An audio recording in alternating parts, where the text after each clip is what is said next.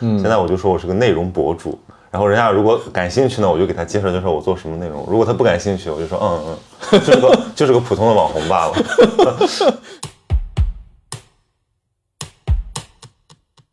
今年这个夏天的时候，就实在是副业已经挤占了主业，然后我们领导找我谈话，说你这是不是不想干了？就以前我出去跟人介绍，那肯定就是把自己名片发过去嘛。对，或者我是说那个我是一个南方窗的记者。后来呢，就是变成人家问我是干什么的，我就突然支支吾吾，就感觉好像我在做什么 就见不得人的事情。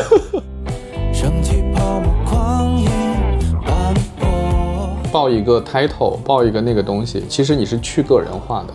对，其实就反而是你的价值大大的缩减了，你都看不到自己的价值。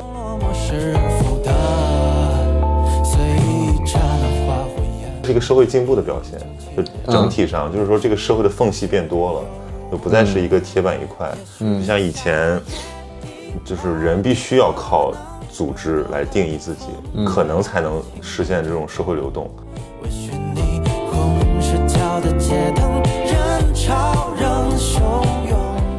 还是喜欢的，就是我，我觉得我，我甚至想过，我说可能就一辈子也就干这么些事儿了，就是无非就是读书，然后去交谈，嗯，采访啊，或者说这种对话。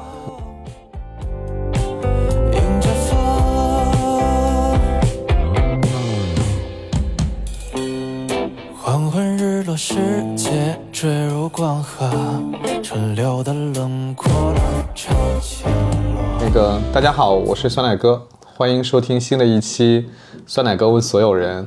这次呢，我们请了一个年轻的朋友，叫曹宁。对，大家好，嗯，对我来介绍吗？好，大家好，大家好，我是曹宁，我是这个徐老师的学弟啊，小学弟。然后我现在是一个播客主播，我的播客叫闲宁期。对吧？然后我们也是一个视频博主，然后做一些读书类的视频。那么之前是一个媒体人，相当于就是，啊，小小年纪已经经历过很多。嗯，对。曹宁的这个曹曹宁，如果这样的话，你也算是个叫什么主播，还是算？我应该算，我就 UP 主。我我现在发现辞职之后确实不太好介绍自己，因为以前我就说我是个记者嘛，嗯，现在我就说我是个内容博主。然后人家如果感兴趣呢，我就给他介绍介绍我做什么内容。如果他不感兴趣，我就说嗯嗯，就是个就是个普通的网红罢了。对，反正反正曹宁的粉丝比我多多了。对，嗯，我我觉得挺有意思。我觉得我们今天聊一聊我关心的两个话题啊。第一个话题就是关于个人发展的，就是你是怎么会走到网红的这条路上的。第二个就是你在做的一些事儿，嗯，我觉得我们也可以讨论一下关于内容的方向呀，然后我们从中得到的一些感受啊什么的。好的，好不好？对，嗯，你是在复旦读的是新闻系？对，我新闻系，然后辅 修了一些社会科学的课程，于是我其实倾向于认为我是一个学社会学的人。新闻系是你自己的第一选择吗？当初是。就是，所以考大学的时候完全是自己的意愿，没有没有大人的，没有大人的意愿。我当时就是，这要说来话长，要从文理分科分科啊。其实简简言之吧，就是我当时纠结过一个事儿，就我特别喜欢物理啊，然后我也特别喜欢历史和语文啊，写东西这些什么东西啊。然后后来我当时就纠结了一下，就是觉得说好像还是这个文科就是更能丰富业余生活。于是就学了文，学了文之后就想读哲学嘛，然后当时想考北大哲学系，所有那个年轻的这个学生文科学子都都喜欢的一个必然。然后但是后来呃，反正这个种种吧，就是包括考试啊什么的，然后选学校，反正最后就是说这个要不然选个稍微务实一点的，或者说选个那种看起来能够呃谋生的。或者或就是说容纳更多的这个可能性的这么一个学科，对。然后，呃，加上我高中其实看了非常多那时候的报刊，嗯，就是说纸媒的，我觉得那是什么时候？几几年？就一一呃零八到一四，零八到意思，就是就是一零年代的，OK，就应该就是纸媒时代最后最后的最后的，也不是黄金，也不是黄辉煌了，就是已经没落了，但是强弩之末，OK，就那个时候还有还有卖的，至少。现在都你连买报纸都买不到，就看什么南方周末啊、三联啊，包括南风窗，对，我当时就还挺喜欢南风窗的，所以后来我找工作的时候就是。哎，南红窗哎，甩了个 offer 给我，所以上了复旦新闻系，跟你最初想去的时候想象的一致吗？学的东西不太一致。我其实很纳闷的是，现在的文科学生的这个阅读量和他们的就是对于形而上或宏大叙事的兴趣变得非常的非常的弱了，是吧？对，因为我其实之前有一个机机会，还蛮巧的。就是我帮经院做那个校友刊物，接触了好多那个经济学经济学院的校友，反正有一个很强烈的感觉，就是这个大家现在是 越来越务实，越来越务实，越来越对宏大的问题不感兴趣。然后那个时候，他们给我们讲，就是还是有非常多的这种关于国师的讨论啊，还有很多就是那时候是一种大文科的概念，对，大家还是读读很多这种文史哲的书，对，然后讨论很多形而上的问题。那现在我接触到的就就不是这样，就是所以你是跟那个时候比，你说你帮经院搞那个东西的时候，你觉得大家还是比较关注？我我对就看历史，那个那个那那那个从八八八几年的到九几年的到零几年的啊，OK，就我觉得到零几零几年的至少还有是，但是我现在反正我上学那几年，我就觉得这个比例人人人数比例就越缩越小。我觉得这背后当然。如果真的要深刻去讨论这个为什么会这样，其实还是有很多能说和不能说的事儿，对吧？是。但是我我自己有对这个有很深的感受，是二零一七年吧，那时候我在广告公司，嗯，然后帮网易新闻做个项目，然后我们就去成都，嗯，那时候你知道消费者调研有那种最典型的叫消费者座谈会，嗯，然后我们就跟一群成都的年轻人在一起聊事，他们当时给了一个反馈，我觉得印象特别深。他们说理想主义是一个贬义词儿。嗯嗯，对，就是你知道我们那个时候绝对不会这么想，就理想主义是个褒义词，当然是个褒义词，对吧？那个旗帜，对啊，当然是个褒义词。结果众众口一词说理想主义是个贬义词。我们也遇到过这样，我们不是办了个书院嘛，然后我们那些书院就是非常精英化，都是些中产家庭小孩儿。然后我们有次也聊到这个，然后我们就现场做调查，说你们谁觉得这个理想主义？或者说精英，就说你们是精英啊，是在夸你们。结果是都是骂我们，没有对，所以你才是精英，你全家都是精英。对，但其实本身他们就是精英，他们就是这个社会的这个既得利益者，不不愿意被这样。对，这个标签已经被污名化了。对对，包括很多词啊，公共知识分子啊。对对对对，这这都是典型的被已经被污名化的词。才过了十几年，大概整个的这个社会的情绪的基础就变化了。对。对，对哎，所以后来毕业了以后去了南风窗，这还是个挺另类的选择，因为就是我刚才就说经经济学院嘛，其实新闻学院也一样的，就是以前新闻学院给大家的印象应该是这个什么铁肩担道义，妙手著文章，对吧？呃，你一进去看到的都是什么当年什么秦朔啊、吴晓波那帮人他塑造出来的一个呃新闻理想一代的那种。但是到了我们真的说要就业的时候，发现大家都很务实，没有人干，没有人干媒体。我们新闻新新闻系大概那一届有多少学生？应该是五五六十个吧。嗯，最后只我统计一下，可能就仨人。一开始是五个人，后来变成仨人，就干媒体。其他的就是正儿八经的媒体，说你在报社、杂志社。其他的就很多嘛，有呃很多是去读在进修去了。嗯，还有一些就是去呃就是呃广告公司。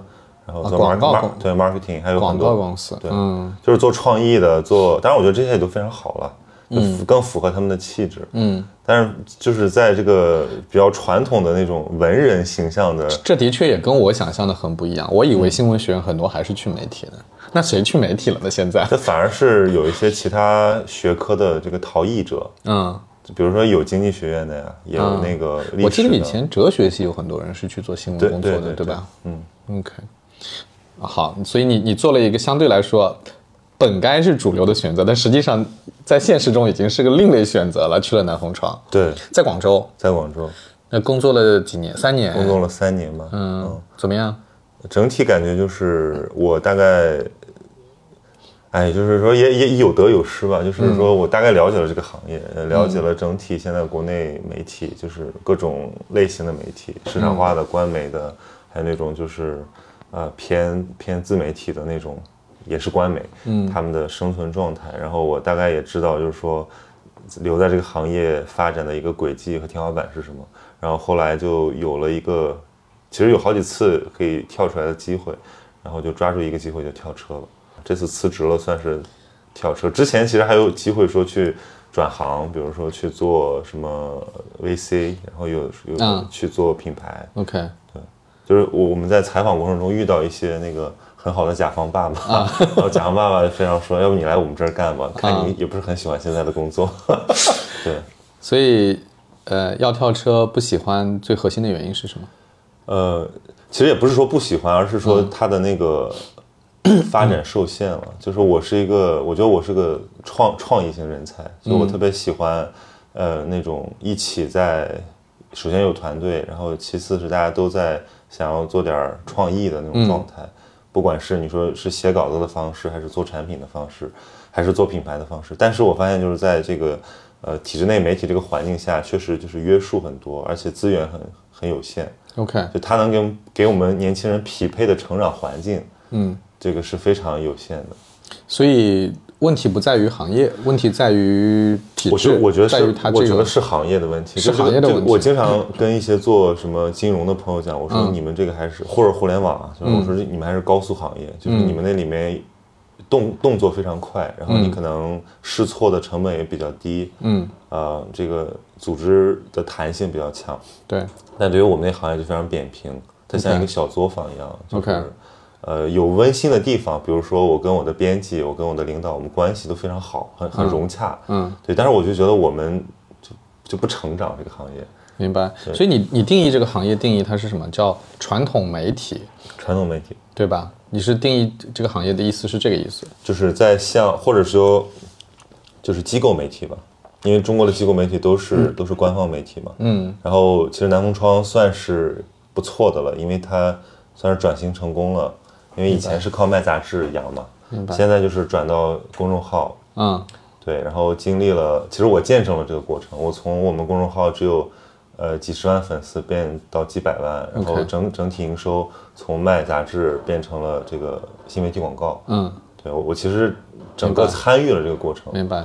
但它依然是一个机构媒体，对吧？对，就是如果我们放大来看，就是说整个所谓的媒体行业，其实。并不是你说的那样的，就是发展很缓慢这个状态，只不过是指呃机构机构媒体，对，就是或者说原来垄断话语权的那些。所以等于你看，你所谓的跳车了，其实你还是在媒体，还是在媒体行业，只不过换了一个形式。对，其实是这样。OK，所以出来以后就做博主。其实这个过程是一开始先在呃内部创业，就是我啊内部创业，对，就是我们的这个老板当时还是。非常有危危机感，嗯，他觉得说可能下一个风口是短视频啊，或者说这种，所以他非常鼓励我们去做一些尝试。那我也就冲上去了，嗯，然后我当时就想在把把南风窗变成一个播客，嗯，呃，就是说你在其他的这个赛道去拉拉回你的影响力，嗯，然后也想去做过纪录片，然后我们还真的搞了一个团队，弄了小半年吧，嗯，也拍了一些东西，嗯，啊，但后来发现就是这个对于体制的。就是成本要求特别高，嗯，啊，它又不像很多企业那么灵活，嗯，所以我就后来就没搞成。但是我自己算有经验了，我就觉得说，哎，其实搞这些东西不是很难，我开始搞自己的，嗯，就相当于就是说 为公家干活不成，最后就变成自己的了，然后自己搞搞搞，然后又搞了一年吧，大概。我这个其实就搞得还不错，就是它本来是这个无心插柳，嗯，最后这边长得还不错，然后发现哎，工作那边就是进入到一个嗯比较。嗯，平缓的状态下，嗯，后来我那个合伙人就是拉我说，要不你你可以你可以出来自己做，对，然后我就跳车了。所以一出来的时候做的是播客，一出来做的是播客。呃，是其实都是做了一阵子，播客做了一年，然后视频做了三个月，嗯，对，然后做了三个月，大概涨了，反正就。几万粉丝吧，好像市场反馈还可以。OK，其实也是有一点底气才出来。所以就是短视频是在视频是在 B 站，对，然后播客是在是是是在喜马拉雅和在喜马拉雅，就是是所有泛平台的。明白。但那个时候做的内容是什么？就是读书吗？呃，播客就是算是访谈类吧，其实也是也是访谈类，对记者工作的一个延伸。OK，就是有点像，就是说年轻人们所有人。哎呀，OK，就是就是反映，就是我那个播客的定位是说找一些这种呃另类生活方式，另类的生活方式，对或者另类的思考方式。OK，对，然后想说就不想觉得让让让其他的代际觉得。现在的年轻人是铁管铁板一块，嗯，然后也想成为一个，就是给很多我们这么大的人或者更小的人展示就其他的可能性，就不要一提，呃，社会竞争就是内卷躺平，就不只是这些选择。我觉得你可以做一个跟从内心的激情创一开开创一方天地的事情。OK，对，所以就是大概是这么个取向吧，然后就做下去了。然后那个视频做读书纯粹就是个人爱好。因为我平时很喜欢看书，然后我也非常喜欢搞什么读书会，嗯，特别喜欢就是分享嘛，分享欲很强的一个人，所以我觉得做那个东西对我没什么压力，就像一个呃音频版的读书笔记一样。OK，对。哎，我我们先谈一下这个做的事儿啊，嗯，就是，所以这个事情出来的时候，心里面就已经想好怎么商业化了吗？其实没有，都是就是走一步看一步，一开始就是完全是用情怀在做。嗯那播客做了大半年，都也没有一分钱收入。嗯，呃，而且还要花花我很多时间，有的时候都甚至要超过主业的时间。那主业是什么？主业是写稿吗？不是，就是你出来以后主业还是写稿吗？不是，就是呃，对，出来之出来之后，其实就，现在我觉得我我的精力被平均分散在了这些各种事情上。就原来嘛，我说还在单位的时候，嗯，单位的时候，对，所以那个时候就根本没想过这东西能赚钱。嗯。啊，所以我当时说，我必须得有个工作干着啊。后来发现这玩意儿居然有人投，嗯，就是有人投广告，对，有人投广告。而且后来那个流量大了之后，B 站也主动找我们来签签约嘛。所以我觉得说，看来还行，嗯。而且我其实更深层次的一个呃转变，是我意识到就自己的价值，呃，有了一个新的渠道，嗯。就以以这个读书视频为例子，就其实比如像我小时候，我经常看什么。凤凰卫视，嗯，对吧？当然很喜欢梁文道，嗯，梁文道在凤凰卫视做了个读书栏目，叫《开卷八分钟》，OK，就是介绍书，嗯。然后后来呢，梁文道离开了凤凰台，然后去什么网络媒体做什么《一千零一夜》，反正就还是类似的内容，类似的调性，嗯。然后我突然想到，就是说，哎，我现在出来做这个事儿，不就是当年我看的那些，嗯，我欣赏的媒体人他们在做的事情，所以无非是说我把我的兴趣。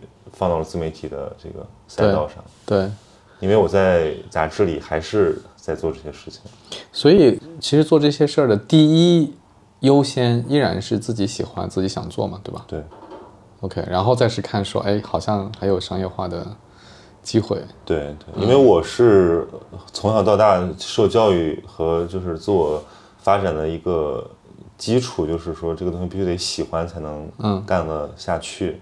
也才能干得好。OK，对，所以我就特别想向我的听众就是灌输一种就是叫什么寻找内心的热爱这种听起来特别鸡汤，但我觉得跟幸福感密切相关的一个品质。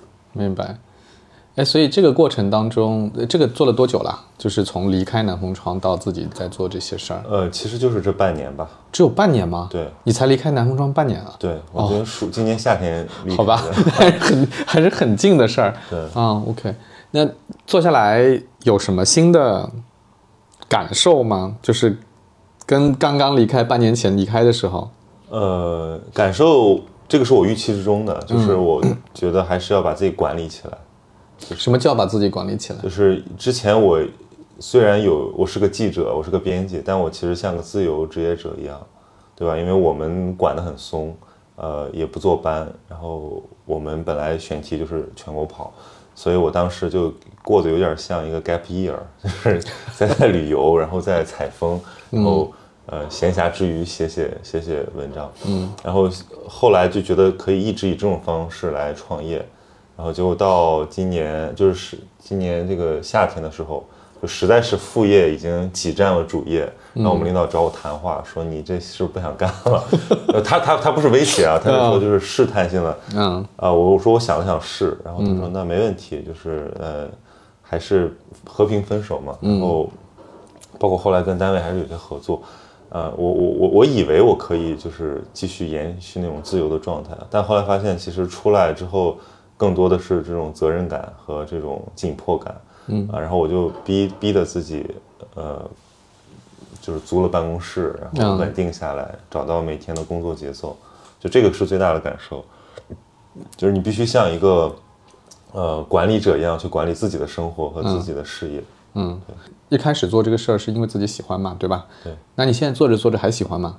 还是喜欢的，就是我我觉得我我甚至想过，我说可能就一辈子也就干这么些事儿了，就是无非就是读书，然后去交谈、嗯，采访啊，或者说这种对话，嗯，然后去呃组织一些共同体的活动。就我觉得这事儿可以干一辈子，就是。嗯，只不过它可能有不同的形态。嗯嗯。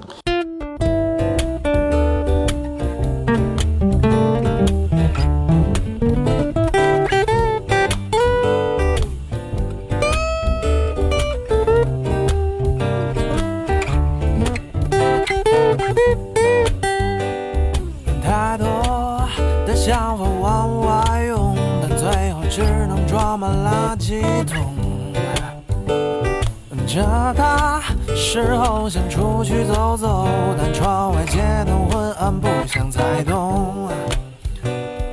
拿好好手机和钱包，来一次环绕世界的旅行啊！一路珍藏了所有的爱，还带回各种奇怪的礼物。我想要开一个卖好多奇怪东西的店，凌晨两点还为你营业。如果你看上了那件东西没钱买，也可以拿你的愿望交换。我想要开一个卖好多奇怪东西的店，白天看起来不太明显。哎，那我们聊一聊，就是你这半年以来。不管你是访谈还是去讲读书的这些事儿啊，嗯，就是你能找一个你觉得最有意思的事儿吗？就是这里面最有意思的一个故事或者例子有没有？嗯，我是有这种感觉，它可能不是一件事儿，可能是发生过几回。就是我突然意识到，我被很多人在看和听，而这件事儿让我还。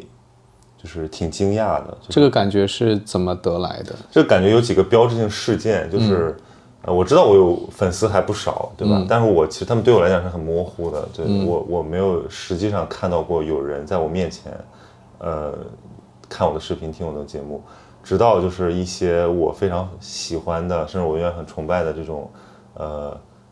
网红 或者说就是他各行各业的一些精英，嗯，对吧？他突然就是粉了我，然后我们既由此成为了朋友。他会给你发消息是吗？就是他不认识我，我也不认识他。他在自己的微博上发了一句，然后被他的粉丝，就是我的朋友看到了，然后再转转发给我。他说啊，谁谁谁粉了你，然后我就去勾搭了一下，然后后来就聊了聊，发现还是挺。就是这个是一个筛选的过程嘛，就他如果一旦很喜欢听你的节目，尤其是像播客是一种非常亲密的媒介，对，对他一旦能听得下去，并且他认同你，你们大概率会聊得不错，甚至可以成为朋友。嗯，而这个事儿让我还挺惊喜的，就我突然觉得我的，嗯，生活的那个圈层一下子就拓展了。嗯，就是只要我现在就是觉得想认识谁都都不困难，我想跟谁聊天，嗯，这个。我可以就是链接到他。以前在机构媒体的时候是说，我可以既有我的这个机构的机构的对他的这个牌子去找，但那样的话，记者只是一个工具人啊，无非是说你跟他谈的比较好，他说你这个人采访的不错，可能可以留个联系方式，但是他并不会对于这个你的个人属性有什么记忆点。但是我现在就不一样了，我现在就是完全把个人的特质和我自己的这个。媒体的调性给绑在一起了，所以我觉得可能这是对自媒体、自媒体人的一个嗯有利有弊的事情。嗯。嗯，这个我其实也感受挺强烈的，就是前几天我还在跟同事在聊哈，我说挺有意思的，我觉得可能不同，因为我跟你算是两个年代的人，就是我们那个时候，我第一次离开复旦的时候，就是我在复旦读书嘛，读完书我离开复旦开始工作了，嗯，我突然会觉得安全感的下降，嗯，为什么呢？就是之前你是一个，你有一个身份叫复旦大学的学生，对对对，或者说你甚至可以把它放大叫做我是一个大学生，就那样的一个身份，那个身份意味着什么呢？就是小到你发生一点什么事儿。有人罩着你，对你是个群体，就是你你一说，你就哪怕就是你出了什么事儿，新闻报道都会说某 复旦大学某学生，对吧？他他他的那个概念是那样的。然后这是第一第一次的，就是我我感觉到好像我脱离了一个群体，我不知道自己是谁那个感觉。后来我又去了大公司，大公司它又有一个身份，对吧？我是在什么样的企业？那那个职称，然后对，但那个公司可能已经没有大学那么那么。认同感那么认同感那么强了，但是呢，你依然会有一点儿。那直到就是离开大公司，开始做自己的事儿的时候，你就会意识到，你所有的影响力，你所有能够接触到的人、打做的很多事儿，都是因为你，嗯，而不再是因为你那个群体。我觉得这个感觉是挺奇怪的。原来对于你这么这个成熟的 那个。没有，我觉得，我觉得会有这种感觉。没有，我觉得恰恰相反。我我当然这是我我自己的认知啊。我觉得我们那一代人，嗯，是更容易喜欢把自己对归纳入。其实我们是更习惯于有一个标签儿，有一个群体的。反而是我觉得年轻一代会少一点这样的包袱。对，我我也有这种很强烈的这种感觉。就以前我出去跟人介绍，那肯定就是把自己名片发过去嘛。对，或者说我是说那个我是一个南方窗的记者。后来呢，就是变成人家问我是干什么的，我就突然支支吾吾，就感觉好像我在做什么就是见不得人的事情。啊，我说我是做主播的，然后人说是是是卖货的，然后后来我就觉得也不太妥。然后我其实是前一阵子，我终于找到了内容博主，我觉得这好像已经。呃，在大家的认知里面算是个职业了，嗯，然后但也还是很模糊了，就是我我要给人解释，我现在就恨不得就是把我的那个简历发过去，就是你看看就是点我的哪哪几个频道，嗯，所以我觉得这个其实是一种人在个体在社会生存的一个必然的一个呃境遇，就是他需要一些标签和身份认同来让自己获得安全，同时也获得这种。第一印象上的认知，对，但是确实像您说的，就是我觉得现在的这个时代的变动，可能让很多年轻人在看淡这个东西。是的，比如说，我不知道你知不知道七零六这个组织？不知道七零六他们是北京的一个青年空间。OK，然后就是原来在清华外面，就是好多年了，然后他们就是容纳了一批这种江湖上的这个人士，有文艺青年，有学术青年，也有很多就是亚文化，嗯，就我们叫亚逼青年，嗯，然后。我前一阵子办了个读书会，就有一帮七零上海七零六的人来参与，然后我就说我们群里介绍一下吧，然后我就是特别正式的就把自己的履历给介绍了一下，我的学科背景、我的职业背景、我的兴趣方向，嗯，然后结果到他们介绍的时候，你完全不知道他们在说什么，就是就是一个什么什么的什么什么，就是全是跨界的，嗯，而且他们甚至不喜欢用就大家已知的标签，他们也不喜欢讲自己的学术背景，然后就是。你想说啊，你是复旦大学的，你是什么同济大学的，你是什么公司的？他们都不讲这个，他们觉得这不重要，嗯，就不反标签化的这种情绪特别强，嗯。然后我我开始意识到，这确实是这个呃网络，就我们像 B 对面 B 站这个楼，他们所辐射的这一帮年轻人的一种心态，普遍心态。是我我其实也挺认同这样的做法的，就是。其实你你仔细想，就是报一个 title，报一个那个东西，其实你是去个人化的。对，其实就反而是你的价值大大的缩减了，你都看不到自己的价值。你有的就是一个 title，有个有的是一个职位，那那个职位本身代表的并不是你本人嘛，所以你本人的价值其实是被弱化了，反而是。就很多人，尤其是一些名校学生。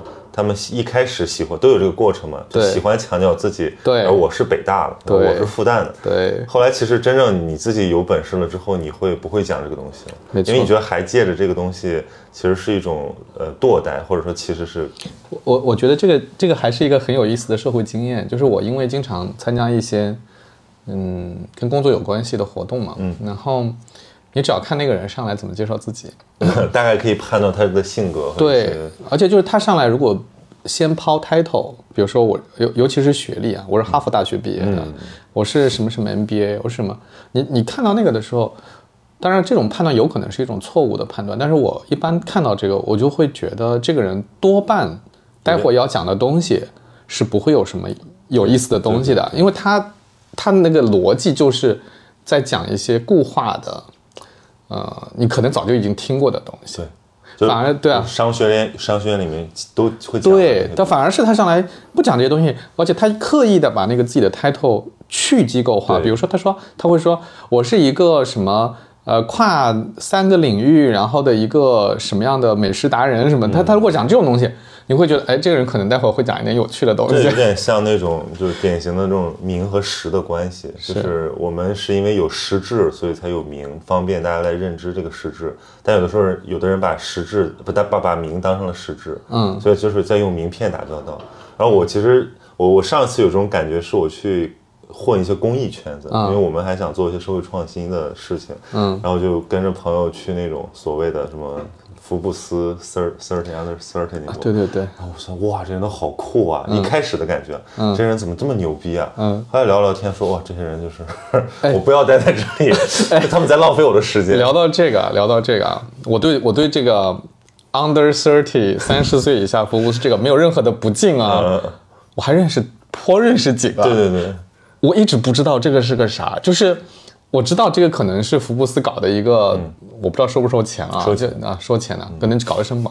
我一直觉得这个的准入门槛到底是啥？因为我一直搞不清楚它的标准是什么。这个就有点像以前的这个叫卖官鬻爵啊，真的是打打引号，就是它其实就是有点像，我觉得这个心态其实也很复杂。嗯，呃，一方面呢，就里面确实有很多也有很厉害的，对对，他就是确实很杰出，或者说他非常。有想法，他在很年轻的时候就找到了一个方向，并且他就现身了，这种感觉。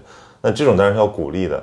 但是正是因为这帮人的存在呢，让很多其实叫嗯盛名之下其实难副的人，他看到了机会，嗯，那就是说，哎，我我也把自己往上面给努力一下，包装一下，是不是我也可以享受更多的便利？嗯，所以当然呢，像这种机构或者说也是媒体做的嘛，对，他们做这种也是顺应这种需求。所以后来他们跟我讲特别搞笑，就是说像福布斯那种很多这种活动都要就是交交交钱去，啊，就是你你要他有他有一个颁奖仪式啊，你还要交一笔钱去领那个奖。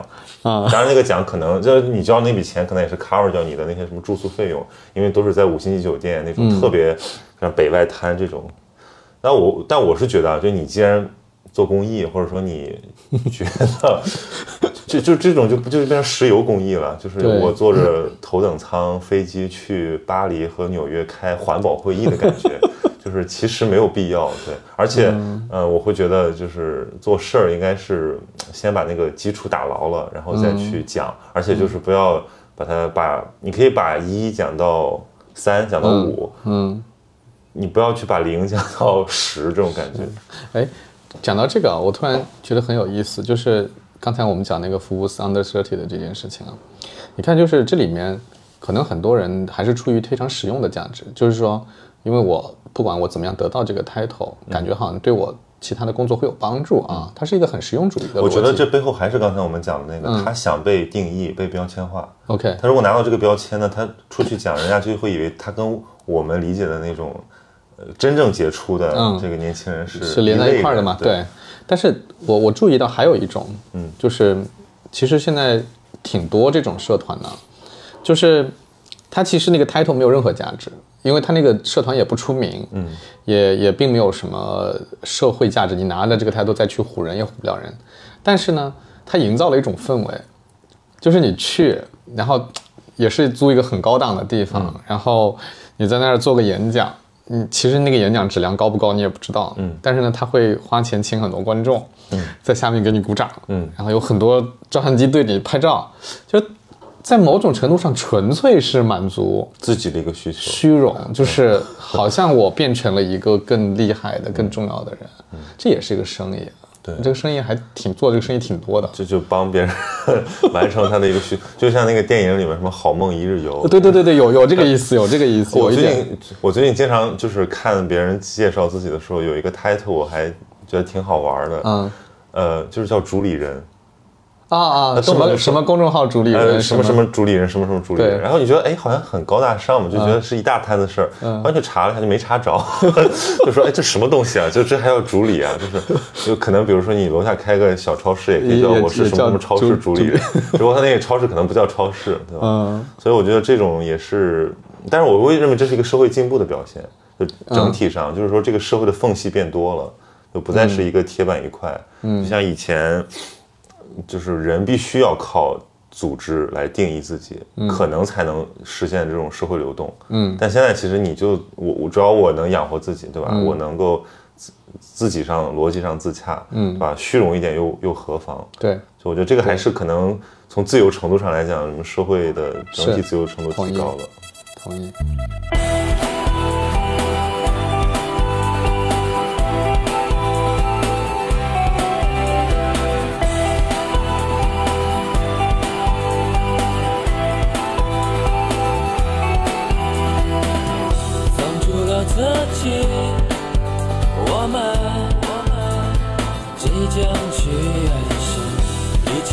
欣赏沿途美丽的风景，听大海的声音，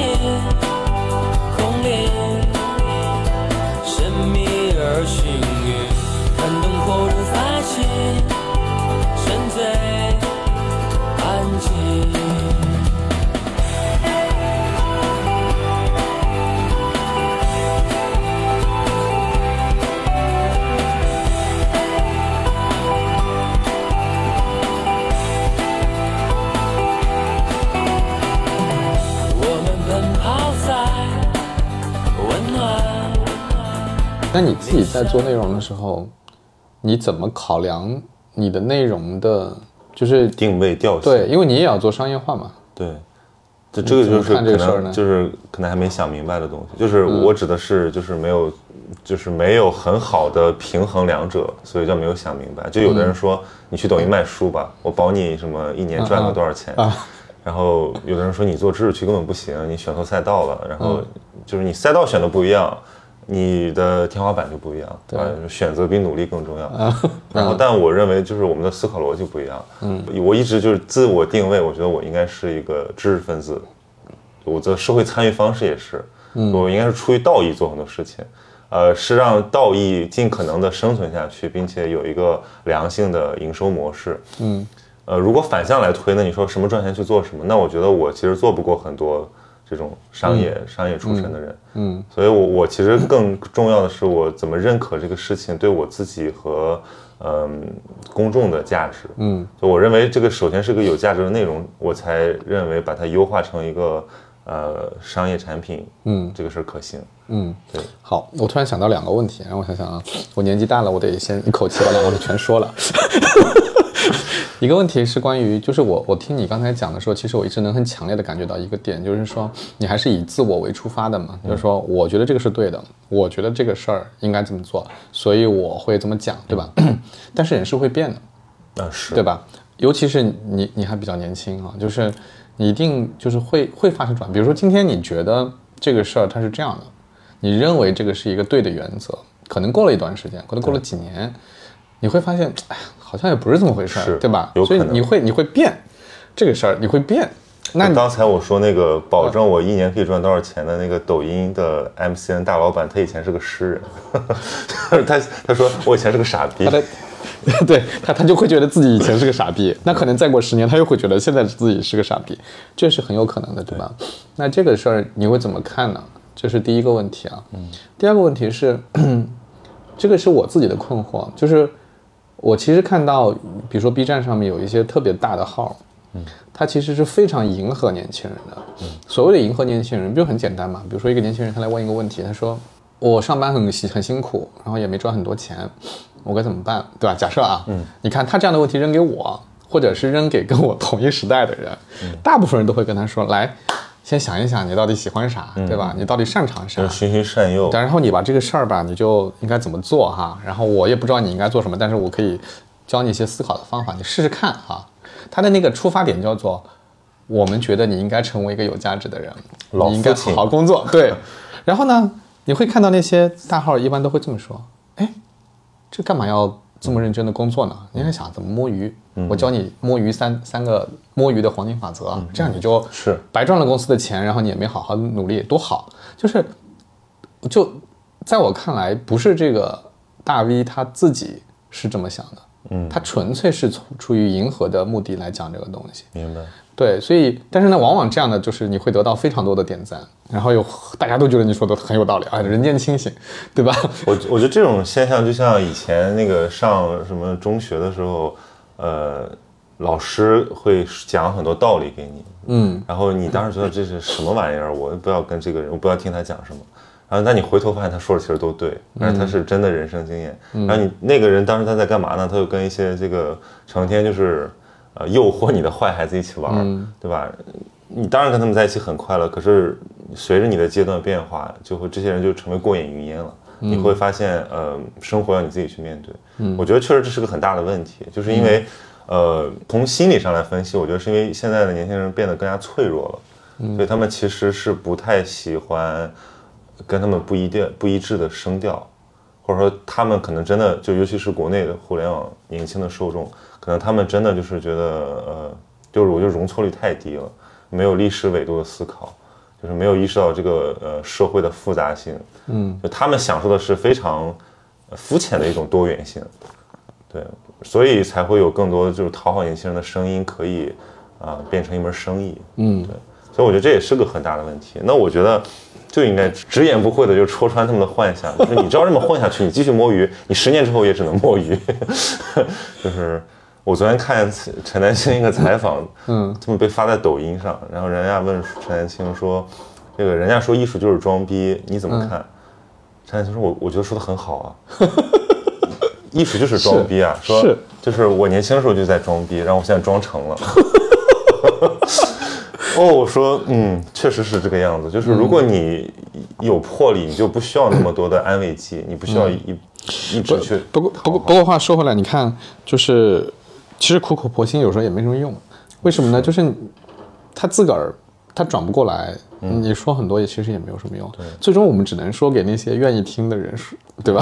所以这个就回到第一个问题嘛，就是我其实特别喜欢跟比我年长的人交流，嗯，以及我就觉得我听别人的人生故事，嗯，呃，特别愉悦的一件事情，嗯，就跟可能跟我小时候喜欢历史有关系，就是我一直都很喜欢历史故事，哎，我觉得这个事儿就简直。太美好了，就你你不花钱，然后你还可以用别人的人生经验，然后来完成你对这个人生可能性的想象，嗯，然后就帮别人帮你试错，然后回来给你一份试错报告，你还不看，对吧？这个是多，这是这是一本万利的事情，嗯，所以我我后来就是我不是做阅读推广嘛，我就呃着重做一类书的阅读推广，就是传记，嗯，我说这个传记是兼具历史历史和文学的一类文体。然后你可以在里面看到非常多有价值的东西，啊，尤其是回答一些这种，嗯，关于人生选择，解决你内心空虚。就有很多人，他现在是找不到一个呃抓手来安置自己的生活，他缺少 passion。然后，那其实你可以看看别人怎么从一个泥潭里面，或者从一个空心的状态变得非常充实，然后变成一个令人尊尊重的人。缺少 passion 这件事情是不是一个现在很重要的、很严重的问题啊？我觉得还挺严重的。对，因为我遇到好几个跟我差不多，其实不是跟我差不多，比我大一些年纪的人，其实事业挺成功。他们最苦恼、最困惑的事情就是他们的孩子没有 passion。嗯，就不是说这孩子学习不好、不听话都没有，他就是没有 passion，就是呃不会努力去追求一个。更好的生活，然后他觉觉得现在这样也挺好，然后呢，呃，哪怕就爸妈可能也挺有社会资源，给他安排了一些，说，哎，你我觉得这个事儿挺适合你，要不要干一干？那个怎么样？哎，就都打不起精神，嗯，就是感觉整个人就是，我觉得我之前讲过一个，我说是因为现在这代人缺乏缺少匮乏感，在他们的生命体验里面，他们从来没有感受到匮乏，是。就是比如对我来讲，就是小时候也非常的茫然，或者说也精神很苦闷，可能不像，呃六零后或者说这个再更往前那那那代人的那种苦闷，那个苦闷到真的是，呃就没有书看。那我们那代人可能是说，觉得有点孤单吧，因为都是独生子女，而且就是好像社会变化很快，你也不知道说。你就没有那种。呃呃，就是阳光下，是不是受制阳光下那种那种状态，其实是一个比较早熟、比较自闭的一些小孩儿，一些独生子女小孩儿。嗯，然后对于我那个时候来讲，就是我如果看到了电影和书，我会如获至宝。我记得当时我们就从网上下那种盗版电影，嗯，然后去图书馆借书，嗯，然后极大滋养了我的心灵，然后让我慢慢的就是养成了人格，就是我开始意识到这个就是。呃，我会历史的看待自己，嗯，或者说一代人，那这个东西其实让我非常感激这些营养啊，所以我就是到现在都认为，就是阅读可能是一个是呃一个人生中最美好的活动。但是你也是属于小时候不匮乏的人呢？匮乏呀，我我你怎么匮乏？我觉得我活在那个媒介的这个断代的那个过程中，所以我其实小时候主要看书的，我是到了大学。上大学我才有第一个手机，所以你是把自己跟不匮乏的人分开的是吧？对，那我觉得他们不匮乏是不匮乏在什么呢？就是很多东西很轻易，然后就没有珍惜的这种感觉，然后同时呢，很快的被一些呃轻巧的东西包围了。就像我们小时候都喜欢吃零食和那些呃有刺激性的产品，但回头发现那些东西可能是最没营养的。嗯，就我觉得现在就有这个问题，就是一个。一个中学生吧，他可能被塞得满满当当，但是他其实没有办法找到一个，他其实没有机会形成自己的可以凭自己主观判断去选择的机会，因为他被包裹的太好了。对。对，我觉得我小时候都是被散养的，我没有人管我，就是我自己去安排自己的时间。其实我很认真的思考过，就是人到底是怎么养成他的人格的。嗯。我其实总结了很多这个经验，我觉得很多时候其实学习并不发生在那个现实的治疗上，而是发生在模观察和模仿上。嗯，就是有的时候其实真的是因为找到了一个呃坐标系，或者说找到了一个理想型。嗯，哪怕这个理想型只是一个阶段的。嗯，就是最最初可能是呃家长，可能是身边的一些长者，然后是老师，或者说他可能是一个呃比如书里的英雄人物这样。然后是从那个东西身上慢慢习得了一些这种非常本质的人格特性。嗯，对。反而我觉得现在就是大家在担心的，说我的孩子是不是接受了最一流的教育？呃，是不是那些？其实没不太重要，不太重要。我也同意，就是所谓的一流的教育，所谓的学校好学校，你其实选择的是一个，就又回到我们今天开始谈的那个事儿，它就是个标签。嗯。就是他那个实质才是更重要的，对吧？他到底见了什么人？他在那个环境里面，他得到了什么理念？这个是什么样的习惯？就比如说，如果他这个所谓的一流学校里面都是真正一流的老师，那什么是一流的老师？就是首先他自己是一个非常独立自信。啊，一个真正杰出的人，对，然后并且他热爱教育，他愿意就是哺育下一代，对，那他就是真的是一个好老师。那孩子跟着这样的老师，那肯定是不会出问题的。对，但如果这个所谓一流的老师就是考试成绩好，对吧？一帮名校空心病的老师，现在现在问题就在这儿，判断所谓的一流就是看成绩嘛。郝未来他们那种，嗯，就是简直胡扯，就是他说我们这是最好的老师，那我看你这是什么最好的老师？就是一帮空心病的名校生 找不到好工作，然后过来教学生，然后这又变成好。好老师了，你空心病，你只能教出空心病来呀，对吧？所以我觉得，嗯，这是一个很无奈的事情。所以我认为，就是应该让那些真正的所谓边缘，或者说，嗯，就自自信的在耕耘生活的人，嗯，对吧？散发能量，然后去感染。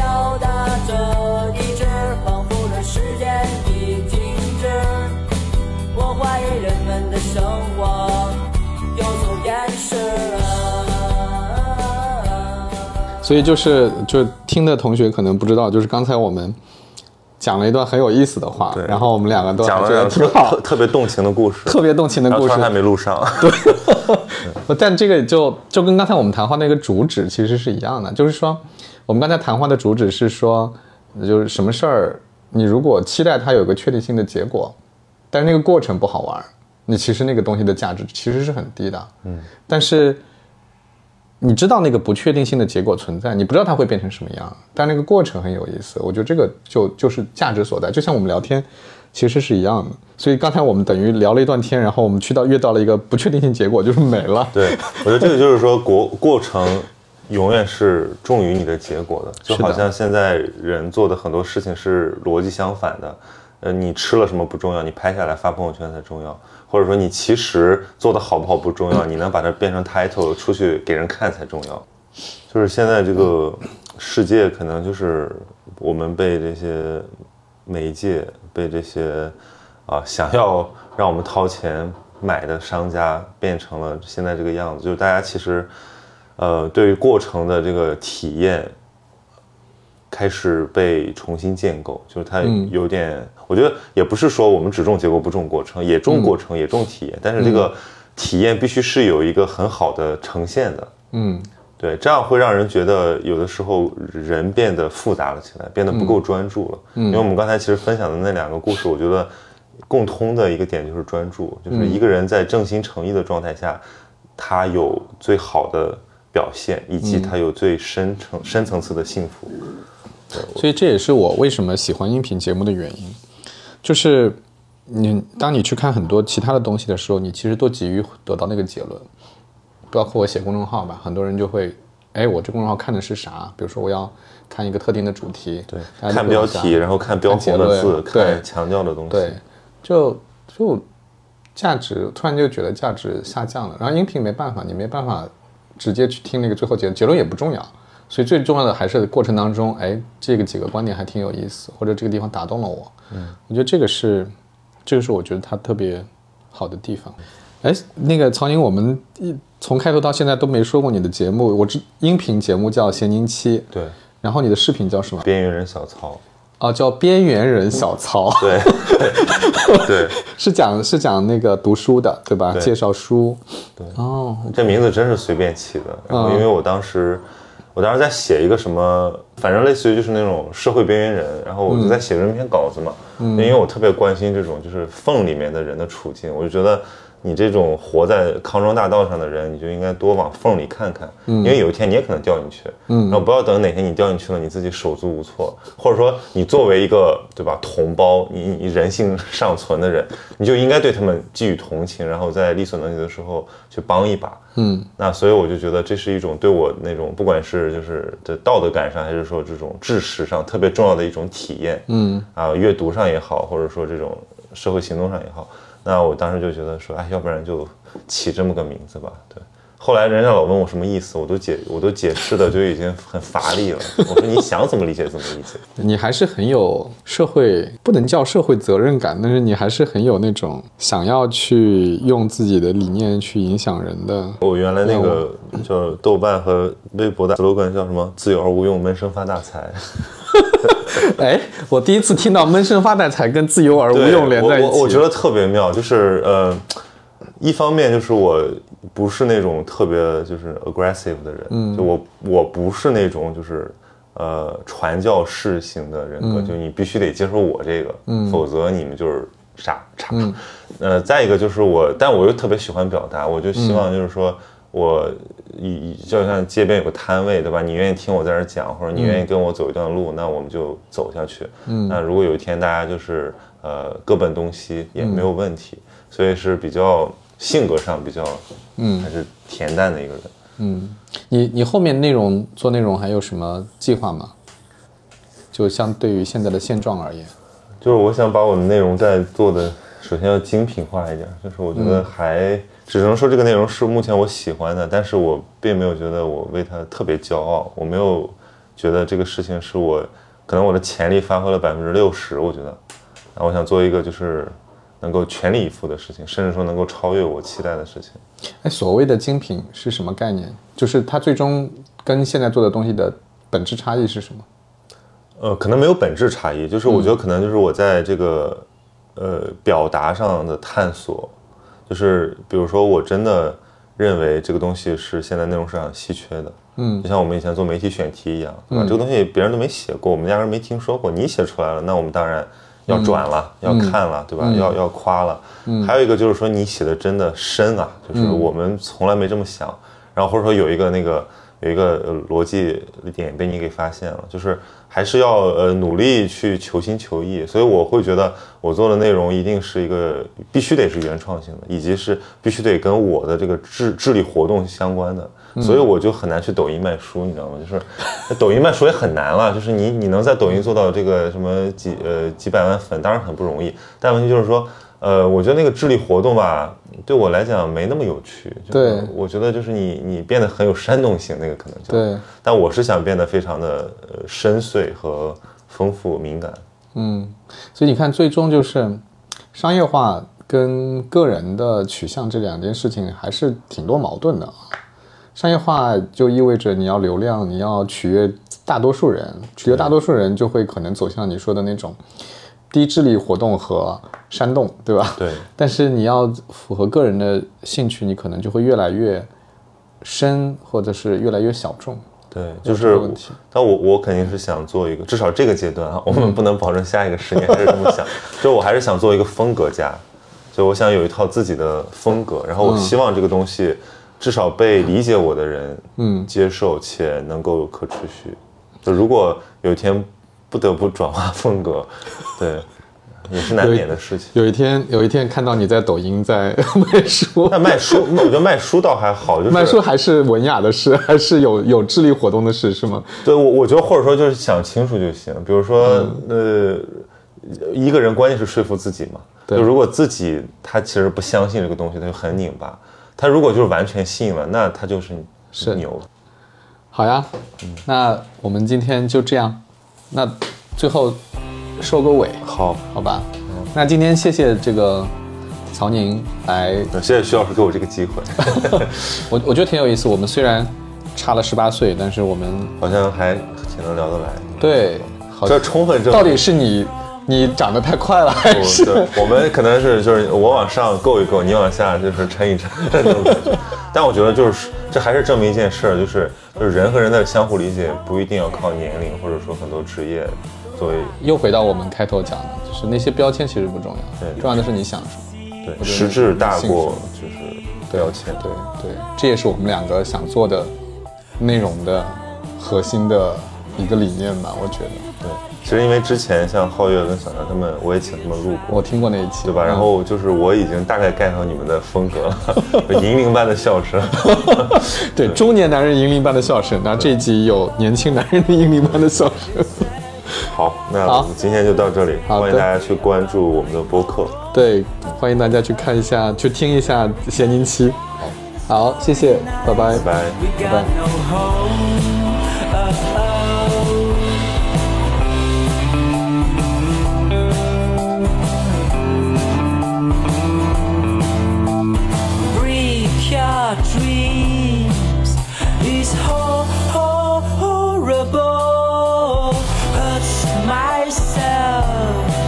I see the whole, whole, whole, holy say nobody comes to feel my soul. We're traveling home. Oh, oh, oh. Can't you see the fire in the dancing room? We are wandering home.